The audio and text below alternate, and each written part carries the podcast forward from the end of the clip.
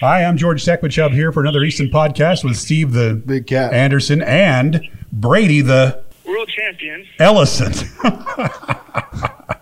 Brady is just back from an incredible fifth World Cup championship title victory with a, a huge victory in Moscow, Russia.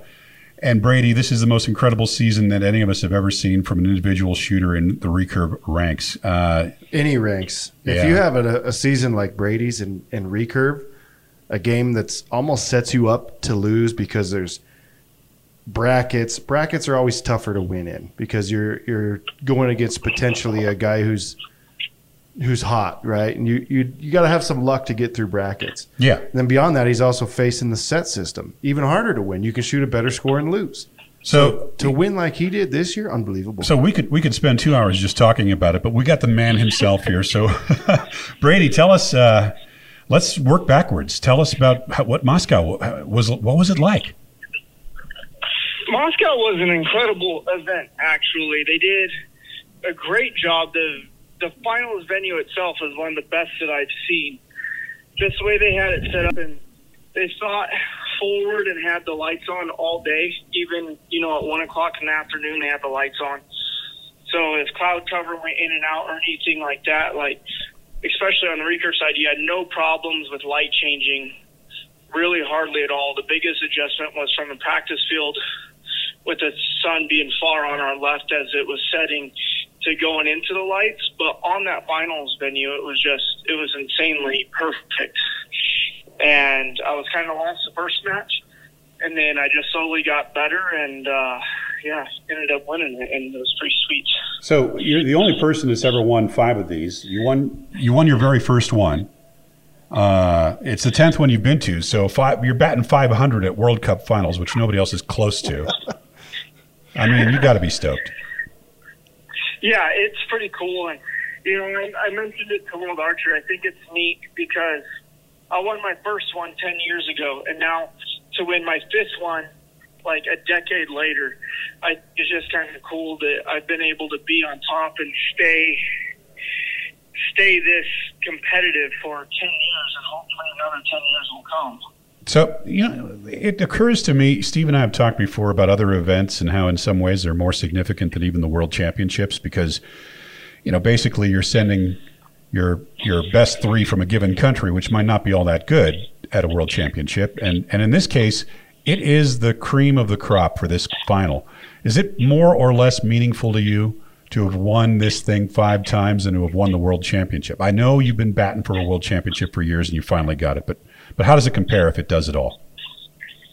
Um, you know, I think the World Championships because it was, it was like my first one, and it was so special. I've been chasing it for so long. I think this World Championships meant more than my fifth win, but I do agree. I think overall, I think that winning the World Cup final five times, I think is is harder, and to me, more special than winning the one worlds or winning another worlds, I should say. Um, just because, like you said, it is like you go there and every match is going to be tough. There's no give me's really, and it is the best shooters there, and it's a quick hit and go home. Like you don't have, you know, a ranking round, and you don't have days to kind of get everything figured out before you start shooting eliminations. Like you get there, you get four ends of practice on the venue, and then you go. Yeah. And you know, you're either on or you're not. And, you know, in this case, obviously, you know, things worked out. the fifth time you were on. Yeah. It's uh, how many world championships have you been to, Brady? In, just outdoor world Uh, championships. And, and let's just count recurve because, you know, you've also shot Yeah. the uh, compound youth. Um, 7, 9, 11, 13, 15, 17, 19. 7. Seven of them. Yeah. Yeah. That's how many people have even been to one, much less seven, and how many people have won one? That's a much smaller number. I mean, it's just an incredible thing. Um, any any tight moments uh, in Moscow? I mean, World Archery put together a pretty good. For those of you who don't know, World Archery has a uh, worldarchery.org website, which has a pretty good recap of what happened in Moscow. So we won't go into the details too much, but um, you went up against Sjef, and uh, you had a couple of tight moments there. Yeah, definitely. I would say the match against Sjef was the the hardest one. Kind of, I made a big mistake, and I was kind of like, yeah, this could be the momentum shift, and I may not be able to catch up. But lucky for me, the only bad arrow I had today was the same end that Sjef's only bad arrow was, and it ended up being okay. And even though I shot that seven, he ended with the seven, and I still got the set. So the momentum kind of stayed in my favor. So yeah, so you had a wash on on the uh, mistake because he kind of did the same thing you did. Uh, Yeah, yeah. So I, I did hear that you had some physical uh, you had some physical trouble. You got a you know knot in your shoulder from all the travel and sleeping wrong, and did that affect you very much? You think? Um, not too much. I had to adjust my my kind of just the angle of the, my initial raising up of my back arm to keep the strength I needed. Because essentially, like I had this, uh, I think just from so many plane rides and just one hit after the other of this season. You know, I just got a, a knot where the muscles in the back of my back of my shoulder, like right where I like to pull from Yeah. to get through the clicker, just kind of tense up, and it's it. I can still shoot good, but when I get nervous, it's hard to keep my back elbow from shaking. And then if I try to be too aggressive, then I really start to shake. So it was just kind of a balancing act there. Um, you know, I had the same thing happen in Tokyo and kind of in that stretch. And it, you know, ended up being okay. It's not a big deal. It's just You're talking at the at the test event. Body.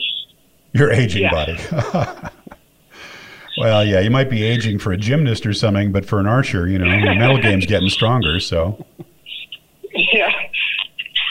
so yeah, looking at the season overall, uh, recognizing you just came back from what would be a high point for anybody's career, but looking at the season overall, if you had to pick one thing, what would you say that was from the highlights?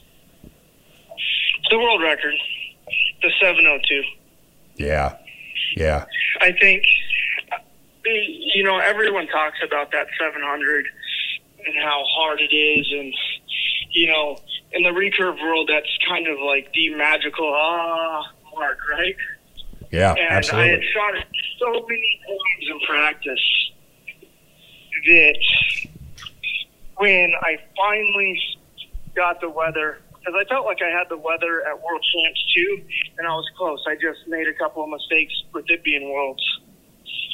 And, you know, I, I got the weather and we stepped on the field that day and I didn't know it, but Tom looked at at Jack when we walked onto the field that day, and he's like, "Brady's got the weather. I think he's going to do it." Tom- Tom Dielen said that? field- No, Tom uh, Stanwood. Oh, yeah, okay, your teammate. Yeah, my teammate. And you know, he's like, "I think he could do it." And I walked up onto the line. And I said, "If I start this thing in the middle, I'm going to get it today." And you know, it, it just felt good, and it was weird because that generally, you know, you get a little bit jitter sometimes the first end. I was nervous the first three or four ends because I knew I was going to do it. I knew I could do it, and still hung on. And I was ahead of the pace, and then I shot that 56 in the last end of the first half, and I was it put me, you know, on pace for the 700 instead of being at like a 52. And I was like, oh, I just made it so much harder to shoot stronger on the back half because we all know the longer you shoot, the more wind it's coming up. Yeah, And I was like, oh, I just made it harder. And I was like, no, you know what? I don't care. Even if it gets a little windy, I'm still going to do this. and I ended up shooting, I think, 58 and then 60 60. And once I shot those back to back 60s, like, I got this. Now just pay attention. Don't make a stupid mistake and just kind of coast. And I was able to do it. And then the last third, I set up, I set myself up better than I had before one time to break the record. I needed a 57 to break it, and I didn't think I shot my first three arrows fast, but apparently everyone else I really did. So I shot the first three arrows in about 30 seconds, and I shot, 10, 10, 10. And I was like, okay, you got your 10s out of the way. Now you just have to hold gold. Like, the way you're shooting today, just fire in the middle, and an okay shot's going to hit.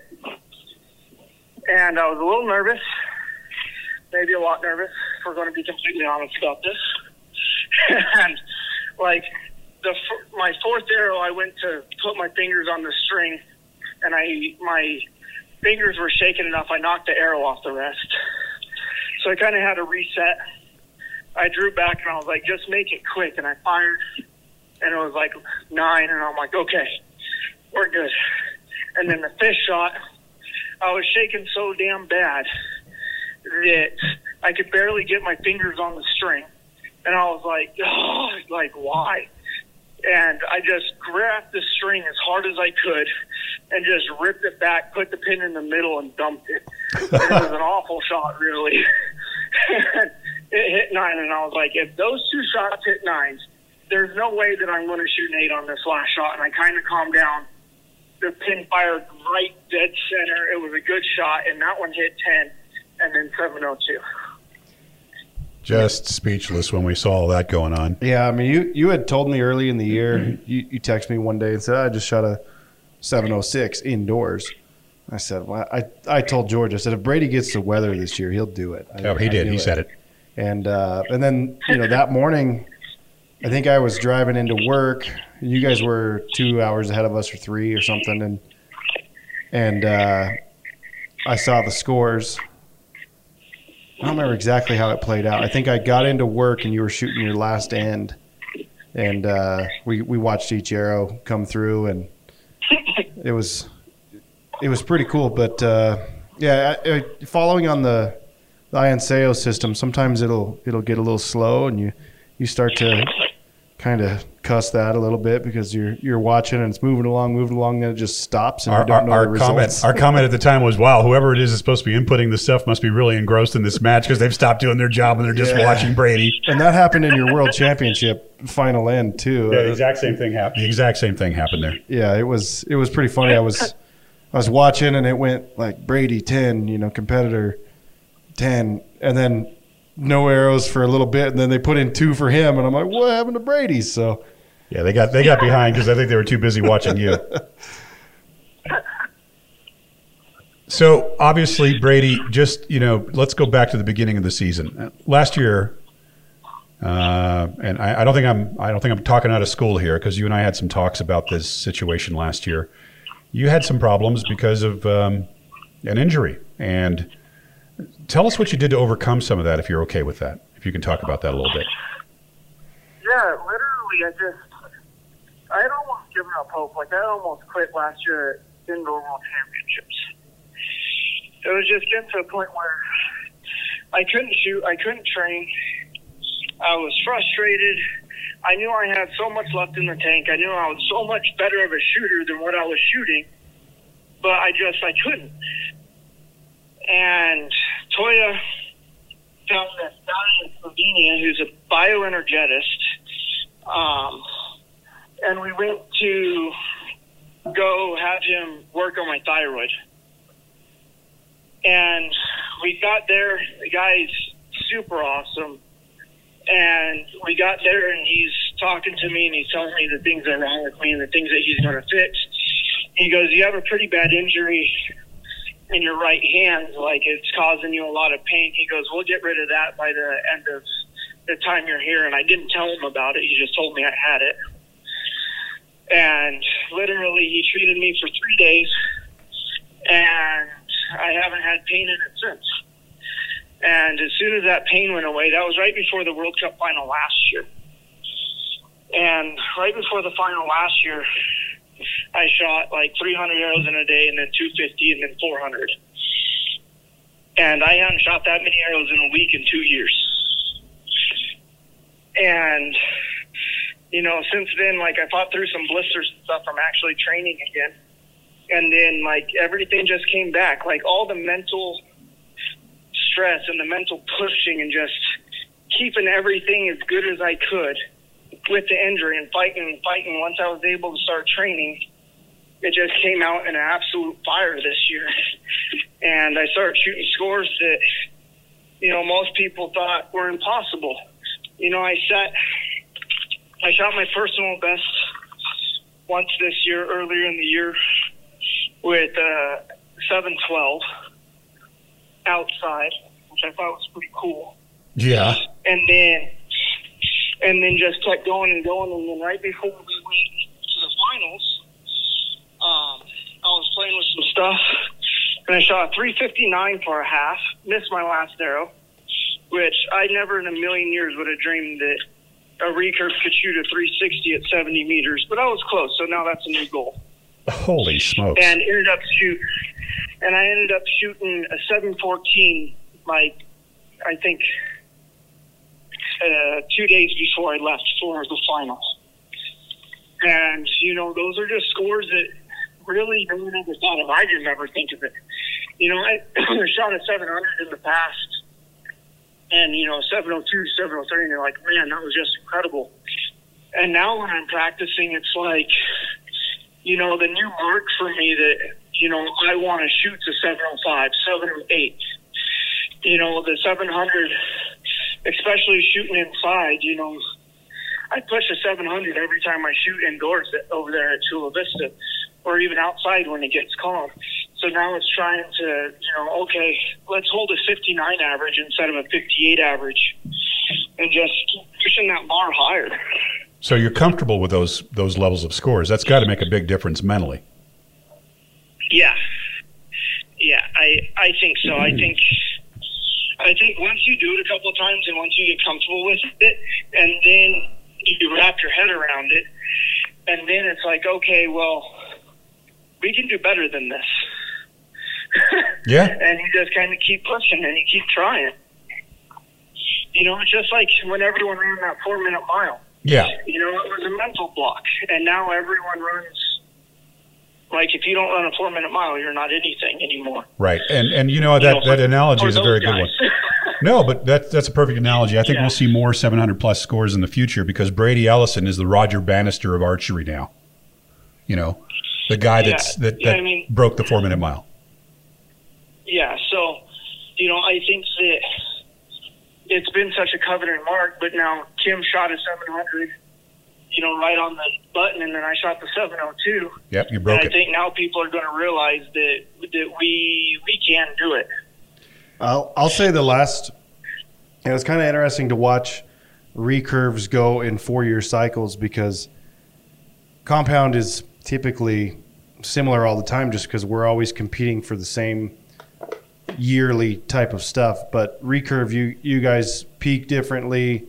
Um, you know, more people come out of the woodwork towards the end of the well, towards the Olympics and World Championship years, and and I've watched top scorers in men's recurve go from guys mostly shooting 680s and a lot of times not even getting to that at World Cups to now you guys are hitting 690s virtually. If the conditions are Yeah. even fair, you guys are getting in the 690s almost every time now. It seems like something in the last four, five, six years has has kind of changed a little bit, and it. I don't know if it's equipment or just the the mental barrier has been broken or, or what it is. You know, I think I think a little bit of equipment. You really look at the arrow averages for the people that are shooting the new Hoyt bow. There's something about the new Hoyt, maybe the way the limb stacks.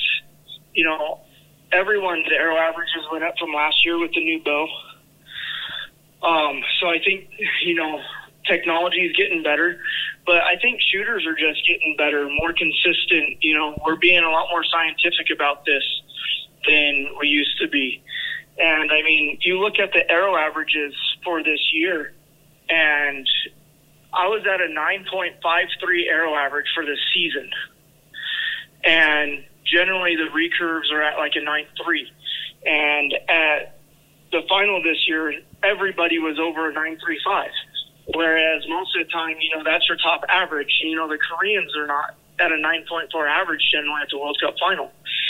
And this year, I mean, just everyone was a tenth of a point higher to a 9.53. I mean, it's just nuts. Yeah, it, it speaks our to scores have jumped that much. yeah, it speaks to two things, I suppose, and one of them is also the fact that the conditions were reasonably good there too. I suppose. Yeah, definitely. I mean, but you know, still, that's the season average. No, you're right. The, You know, the, ti- the tide is higher. The tide is higher. And yeah, I mean, it, it's just it's crazy. And I remember in the set system, you know, if you shot a 28 average, you won, or you were close to winning. Like that's where you wanted to be. If you could shoot a 28, throw in some 29s, you're going to win. You shoot a 28 now, you lose. Yeah. You lose. It doesn't matter who you're shooting against. If you shoot a 28, you are tying or losing that set 60 to 80 percent of the time. Like it takes 29s and 30s this year. I mean, heck, Sjef and I shot that match this year, and it was 147 to 145. And you know, that's compound guys are doing that and winning. Yeah. It's just we're starting, we're starting to get there. And as a matter of fact, I think you're well served by your previous compound experience all those years ago because that mentality of, you know, hit the 10 is, you know, I mean, Steve, you can speak to this. Yeah, I mean, you get you're you're kind of playing of the same ilk where you think I can't miss. It's not okay. It's not acceptable to miss the ten. You know, so Yeah. the standard is is the ten ring, not just oh I'm gonna try to make a good shot with good form and good technique, and I'll wave my bow around there and hope it goes in the middle. And maybe today it does, and maybe tomorrow it doesn't. Yeah, and that's the big shift I think that we've had in, in, in our sport in the last couple of decades is going from trying to hit the middle to can't miss. You know, you've got to have that, that attitude about it. Yeah, definitely. And I also think too, one like the things that changed in my mind this year is, you know, I always used to have if my pin fired in the middle and it was a good shot, it was going to hit 9.5 or better, and I had to be okay with that. This year, something changed, and it was if I fired that pin in the middle and it was a good shot, it was going to be inside the 10 line, not even close to touching it, 10.5 or in. And that really started giving me a little bit more room, especially aiming. You know, I can now shoot something that went off 10 line, and I knew it couldn't hit an 8. Whereas in years past, if I went off 10 line, my acceptable variance was still left 8. And now, if I went off left 10 line, I could expect it to be just out or it was going to fire right behind the pin. And I think that, I don't know what the difference is, but I think a lot of people start feeling that this year. Yeah. Is just that when you fire a good shot, it was going to be inside that 10, and there's no questions anymore. So knowing where your pin is when the thing goes off is also a little bit of a compound thing, you know, traditionally, right? yeah, probably. Yep. Yeah. Well, I, I would say that uh, those three days in Slovenia certainly paid off. Yeah. Yeah. That's putting it mildly. incredible experience. So, what are you doing to get ready for indoor season, if anything at all, now that the outdoor is over? You're going to take a break, maybe go do some bow hunting? What do you got in mind? Um, yeah, so we got we got Texas and the second stage of trials still. Oh, yeah. So, it's not over yet. Focus will be on that, um, and that's in two weeks. All my focus is on that. But I want to start building my hunting bow and get ready. I'm going into Montana a week before Texas. I'll shoot with Chris Schaff for a week, and then we'll start hunting after Texas. Um, getting ready for that. Uh, indoors, um, I'm actually decided to take a lighter indoor season this year um, just to continue shooting outside. Uh, I don't want to lose this feeling by shooting a bunch of indoor tournaments. Right. So I'm just going to, um, and with the JVD, that will be my first time I go there. And then I'll go to Rome and Nimes, and those will be the only international indoor events I hit. And then everything else will be all the stateside stuff. You're counting Vegas that way, I presume. Yeah, and uh, uh, we'll we'll see how it we'll see how it goes. Uh, a couple of new arrows that I'm excited to shoot. You know, the new aluminum arrow I think is going to shoot really good. I still have this crazy inkling feeling though that the T64 is going to be like the best recurve indoor arrow ever made. and I'm going to shoot a 600 with it, and then we're going to all start shooting hunting arrows off for traditional bows and and for indoor archery. So, uh, don't know yet. so this is the Easton Target Archery Podcast. There's probably about two people on this thing that know what a T64 is. Steve, why don't you fill people in? Yeah, it's a it's an FMJ hunting arrow. It's tapered from what we call six millimeter to four millimeter. So it's is a an radical internal- taper. It's yeah. huge. But it's I don't know. It's probably about a twenty. It's like a, a twenty size aluminum on the front, down to uh, 16. sixteen on the back. Yeah, or thereabouts. So. When, when when it was being conceived, I said that might work better as a recurve target arrow, and uh, Brady thought the same way. So we'll see.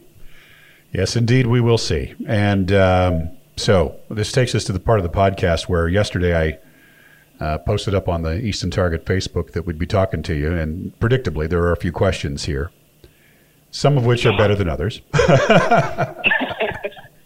you want to pick one, Steve?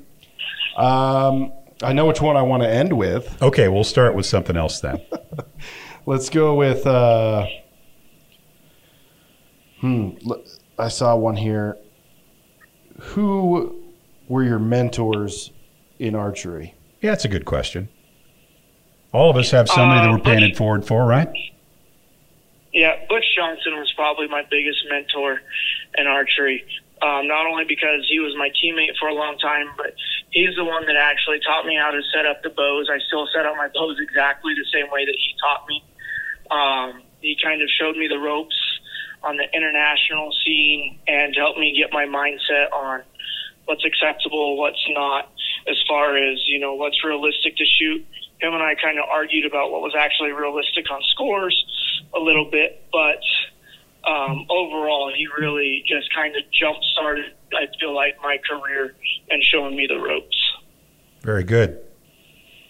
Here's a, here's a brilliant question. The guy wants to know what was your scope and peep setup, which is pretty funny. Oh yeah. Yeah, uh, I- I'm running the the Invisipeep Yeah, right now. yeah. Careful, don't tell anybody And, because uh, you're not supposed to. This is still a secret, you know. Yeah, uh, with the the no power lens and the the shrewd aperture. There you go. I think it's probably like a five millimeter housing. yeah. Uh, so one of the one of the things you pointed out to us earlier is that for the better part of a year you weren't able to do the kind of volume that you've been used to doing in the past, and you're back up to some high volume. But um, one of the questions that somebody had was, uh, "What do you do if you get into a situation where your focus starts to drift while you're shooting those high volume? Do you have that problem at all?" Um, this year I did not because I was so freaking excited that I could actually go out there and shoot 500 arrows in a day and just be a little bit sore, and the next day come out and shoot 350. That like I was just so excited to be able to shoot my bow that many arrows again that I would never lost focus. The only time that it became a little harder this year was when you know just got tired with the, with the season just wearing on me was the only time that it started to get a little bit tougher towards the end of the season. One of the uh, one of the questions we got was, "What is it that that coach is telling you when you're up there on the line?" Now, you don't have to answer this one because I, I know that there's some stuff that goes between archers and coaches, but some people are interested in you know what's going on. They can you know they mic the coaches at a lot of these World Cup events, and sometimes you can hear coach say stuff like "angry eyes" or "focus the eyes" or something like that. Is the question? Yeah, um, it, it's really like he's up there because a lot of times, whether we want to admit it or not, when you get nervous, you lose the feeling of your body a little bit. And even if you're being 100% honest with yourself and you think it was a good shot, it might not have been. And, you know, that's just part of the nerves and losing your feeling. So he's really watching technique. And if you feel like a shot should have hit and you look back, you know, he's saying, no, you lost your eye focus. No, you need to do this. Yes, that was a good shot. Move your sight. Like, trust that. Um, you know, that was a big thing really happened at at World Championships. Like that first arrow, I came out and I fired, and I thought it should have hit, and it was a high hit. And I look back at him, and he's just immediately, and it was one of the two times that he ever did it. Um, in the ten years that we've shot together, he just looked at me and he said, "Move it. That was good. Move it. Like bullseye into that." So it's really just he's kind of becomes the feeling when you get nervous in that match. Yeah, he puts you in the right place mentally and, and refocuses your effort, I suppose. Yeah, Which is all you can ask for from a coach in a situation like that, in my opinion. So I think that uh, we kind of covered most of the questions. A lot of them were repeats. Yeah, you know, Brady, uh, going forward, we're going to want to do another podcast with you, maybe on equipment setup or on uh, other topics that have to do with shooting. But uh, we've we've burned up half an hour of your time now, and uh, really appreciate it. But Steve's got something he wants to ask. La- last question comes from our good buddy Rob Larkins, who saved my life once, and he says, "Brady, tell us. Well, I'm going to paraphrase. Tell us about your facial hair changes throughout the season. Did they boost your confidence?" so I started the season clean shaved because I had actually noticed when I had a big burly beard last year and I was shooting a compound, like Toja said I had too much contact in the go shave and I said that she was being ridiculous. And anyway, with my improper compound anchor point, I guess, I went and shaved and I hit like high left eight or something. It was actually an incredibly different and I started shooting better. So she told me that I need to be clean shaven. So I've kind of been clean shaven all year with the recurve, and I actually do think that once you know your beard gets too long, that it does start interfering. Um, she hates a mustache, so sometimes I'm a little ornery, and I do a mustache when she's away. Yeah, we noticed. And when when we were at Pan Am's, I got these sweet set of aviator glasses, and I just felt like it needed a mustache to complete the look. And you certainly did complete the look, my friend. and then I went and shot a world record with it, so obviously a mustache. so, so we'll it'll remain to be seen whether a mustache will appear in Tokyo 2020 or not. Uh, yeah, the wife is coming, so I'm going to bet no. Uh, I, I really missed a golden opportunity to preface the last question by saying, "I must ask you one more question," and then leading into the facial hair question. But- So, so here's the thing: if if uh, you know if you are introduced at a tournament as and now the Great Mustachio, that might possibly incentivize. I'm just saying. All right. uh, I think I think Toja would have it come apart. Well, we don't want to we don't want to upset her because clearly she's the key to your victories. There's no doubt about that. That she's you guys have, have been a team in my mind. Yeah, definitely. I couldn't be doing all this without her support and everything that she's doing. All right, well, Brady, back in Arizona safely after trotting the globe for the past few months. Thanks for taking the time to talk to us here on the Easton Podcast, buddy. Yeah, thank you guys so much. I had a blast. And it's always fun talking to Brady. Yeah, he uh, always has some you know insightful stuff to say, and then you know cap it off with uh, the the mustache insight. mustache was so classic. Yeah, All right, well, you got a you got a ton of stuff coming up on the calendar for competition season as the indoor starts to roll around. What's your plans? well, I'm moving the end of this month, I guess. The house is already uh, underway. It's almost done. Wow. Yeah, it's been like I don't know. It's taking a long time. So gonna do that. I'll have my own indoor range, which would be sweet. So I'll practice a little more maybe. And then uh, yeah, I think we open up the indoor season with Kings of Archery. So that's like mid mid October. I want to say I leave or mid November. Eindhoven, Netherlands, Um, somewhere around there. thereabouts, yeah. Yeah. So it's a cool, cool tournament. I really enjoyed it last year. I wish more tournaments could be run like that, but I, I get that. Now, when you say run like that, do you mean the way that the tournament is done, uh, the rules, or do you mean the organization, or do you mean a combination of those things? I'm thinking specifically just the shoot off format. Like Okay, how- tell us about it.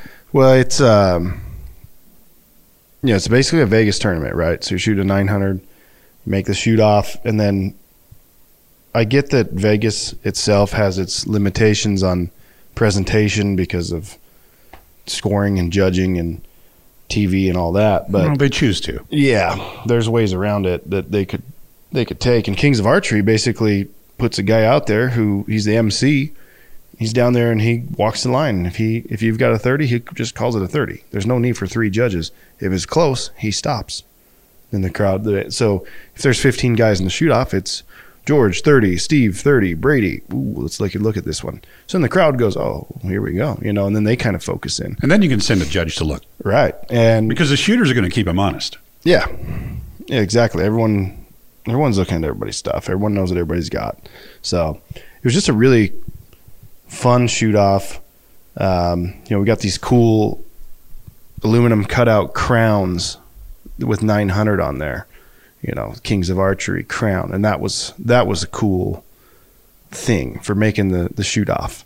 So They go on your head. no, it's actually it's just like a more Otherwise, it would a- look like a Burger King promotion. yeah, it's more of just a you know flat piece of aluminum, and they uh, you can put them on a little stand or pin them to your wall or whatever. But so we'll start there, and then I don't know what I'm gonna do this indoor season yet. I don't know if I'm gonna go anywhere. I don't think I'm gonna shoot any of the uh, World Cups, and uh, yeah, so it'll be kind of a standard indoor season. We'll shoot a few events early on, and then head into. Uh, Iowa, ATA show, Nîmes, Lancaster, Vegas, and then we'll suffer through another month of it and uh, shoot indoor nationals. There you go.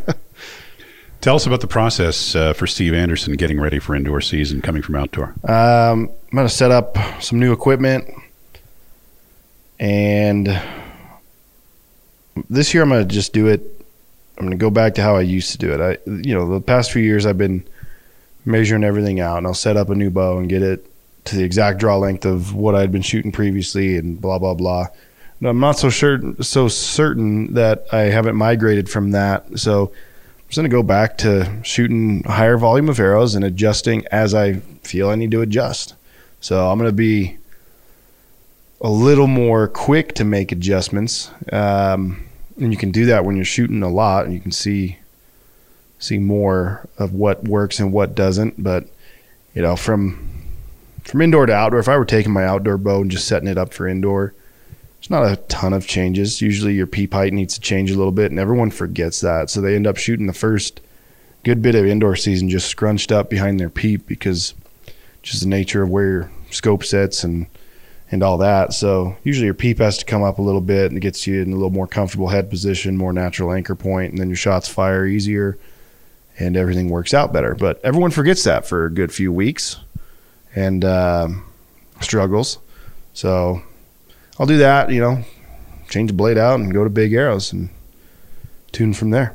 Kings of Archery, do they allow 27s? Yeah, it is. So it's kind of the kind of the only The only place besides only major Vegas tournament and Lancaster? outside of the US. Lancaster allow it? yeah. So outside the U.S., though, that's the only one. It's the only major tournament that shoots with it. Yeah, I mean it's the only. It's the it's the biggest tournament outside the U.S. I do believe. Um, I could be wrong. There's probably some. Like I think Japan indoor is pretty large, right? Yeah. But How many show up for Kings now? I want to say it was like eleven or twelve hundred last year. But I You know, I've it's been sold out in like two days. I year? think it sold out in like a couple hours. Yeah, I think you're right. Yeah, and it was.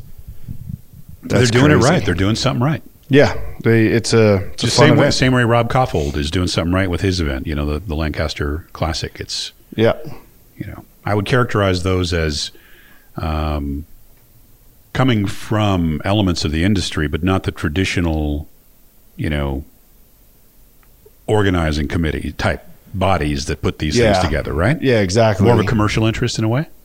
which is great. I think That's how it should go. I would think. Yeah, it's uh, you know, and they're doing a little bit like Rob does a little bit different format at his, which Sure. people like, and um, his has just grown and grown and grown. You know, it used to all be shot in in the pro shop, and now they're in a million square foot building or Yeah. something. So That could happen with this one too. yeah, I think Kings of Archery will continue to grow. You know, it's. I think it'll get to a point where it has like Vegas, an amateur class, pro class, and then it'll really take off. But Well, and the we'll fact that it is sold out so you know relatively quickly, and I think you're right. By the way, I think it was like a couple hours. yeah, Um, the fact that it's sold out so quickly either means that they can well three things, right? You cap it, you raise the price, mm-hmm. or you go to a bigger place, which may also mean you have to raise the price to cover the cost of the event. Yeah, and who knows how many people are you know on a waiting list? They might have they might have done it just right and only have a handful of people who are hoping to get in. But yeah, I don't I don't know where they'll. I you know I know nothing about the Netherlands really, other than being a tourist there. But if they'll move it to a bigger venue, where that would be, Well, there's a huge exhibition center in Amsterdam, for example. yeah, somewhere it seems. And I don't mean the red light somewhere district either. That's an exhibition That's center a little for different. sure. Yeah, that's not what I meant. But yeah, Amsterdam's got some big facilities, and I'm sure there's some stuff in Rotterdam and other places. But um, yeah, this one's uh, it's accessible. It's you know obviously well run, Mm-hmm. and I think it's going to be a very great success going forward. Well, and, and Europe needs that. They need uh, all all areas of the world need more competitive archery because I Yep. see a lot of it as club level only, or they only shoot when it's like a a national tournament or something, or or whatever. But indoors, especially, like when I go to to Bangkok and and I see them there, and none of them shoot indoors ever. And I always tell them like, hey, if you can get to that indoor World Series event in Macau, just because it's it's good to be competing. You know, it makes you a better archer. If you want to be competitive, you gotta. If if being competitive in archery is your goal, you've got to you've got to get to as many tournaments as possible and get comfortable shooting in that scenario. If shooting and having fun and just being around it is your goal, well then go to it and enjoy the the spectacle that that is a, a, a large tournament. You know, and I think Europe could eventually come to rival the U.S. in terms of major events. Right now, they're almost all over here, and I'd love to see more uh, spread across the world. Yeah, and the other opportunity is, of course, also um, in Asia, where you have Oh yeah, a lot of growth in compound lately, and of course a strong, you know, uh, base of recurve shooters, and the opportunity to have you know a lot of people in a relatively short distance get to an event. mm-hmm. So yeah, it's there's- uh, there's plenty of growth opportunity, and I uh, soon we'll be uh, we'll be talking to Tom Dielen about that subject as well to see what World Archery is doing to help foster some of that stuff. So that'll be coming up in a future podcast as well. And my guess is that the growth of archery really lives indoors. Because if you go to a Tokyo or a Shanghai, you know, it's tough to find a place to shoot outside. But you can find a 20 yard range, 18 meter range. They're, those are, you know, you won't find them now, but it, they are much more easy Yeah. to ob- obtain. Not not not to be nitpicky. You're absolutely right about Shanghai. Tokyo, not a good example because they've got something like 30 municipal Yeah, outdoor ranges in Yeah, Tokyo. Tokyo. But anywhere else in Japan, forget about it. Yeah. You know, Osaka's got like one range Mhm. for a city of nine million people. Right. So Yeah, Yeah. So, so pick your, you know, other large city in Asia and Yeah, it's it's, tough. tough. to find a place to shoot outside. yeah, So. unless you're part of a an old university club and they let the OGs show up on campus and shoot, yeah. which happens in Japan a lot. right. um, yeah, forget about it. It's difficult, but yeah, I think you're right, Steve. I think indoor is Mhm. is the growth mode, and um, it also makes it more reachable because you don't need to shoot a 60 pound bow. You don't need to shoot, you know, Mhm. thousands of arrows to be competitive in an indoor round. Yeah, I've always, I don't know, I, I always say that outdoor archery is best when you shoot it inside, and I like the indoor season as well. It's just it's purely shooting, right? Yeah. There's no other factors involved usually. So well, There it is. All right. Well, listen, I appreciate uh, you taking the time to run the podcast today, and Brady Ellison, thank you for joining us today Yeah. on the uh, on the podcast. Uh, we don't talk to him often enough. Uh, he's a great guy. yeah, we'd planned on what like 10, 15 minutes with Brady, and Well, you know, uh, we could have gone another hour, yeah, and uh, I think we'll have an opportunity to do just that. I mean we really only touched on three parts of the of this year for him, and you know, didn't he have a World Cup win as well? yeah, yeah, two, we- all sorts of stuff. Yeah, yeah, he had an Yeah. outstanding had a huge year. Huge. I, I don't. That's not one that'll be rivaled anytime soon. I don't No. think. So, Hey, how about our new digs? How do you like our new studio? this is nice. We're yeah. here in the uh, in the Jim Easton office at the uh, at the Easton Foundations, and it has all kinds of archery memorabilia. yeah, I, I came in and started looking at well archery and um, you know, hockey and baseball from All the Easton sports back in those stuff days. back so, in the day. Yeah. yeah. I, I started looking around. I only saw ten percent of it, so I'm gonna peek around a little bit more. It's pretty cool. So, uh, you know, I think we're going to do a video about this place uh, pretty soon and put it up on easton.com, eastonarchery.com. Yeah, Uh, Jay and I were talking about doing that, and I think that that might be an interesting thing. Also, to tour the Foundation Library, which is uh, quite possibly the most extensive collection of books on the subject of archery, not to mention a bunch of artifacts. yeah. There's a lot of And you got stuff in there that's thousands cool, of years old. yeah, old. cool, cool stuff. So we'll be showing some of that to the uh, to the listeners of the podcast via video in the next few weeks. And um, yeah, you um, got any any closing thoughts before we wrap up this one? No, I've thought too much already.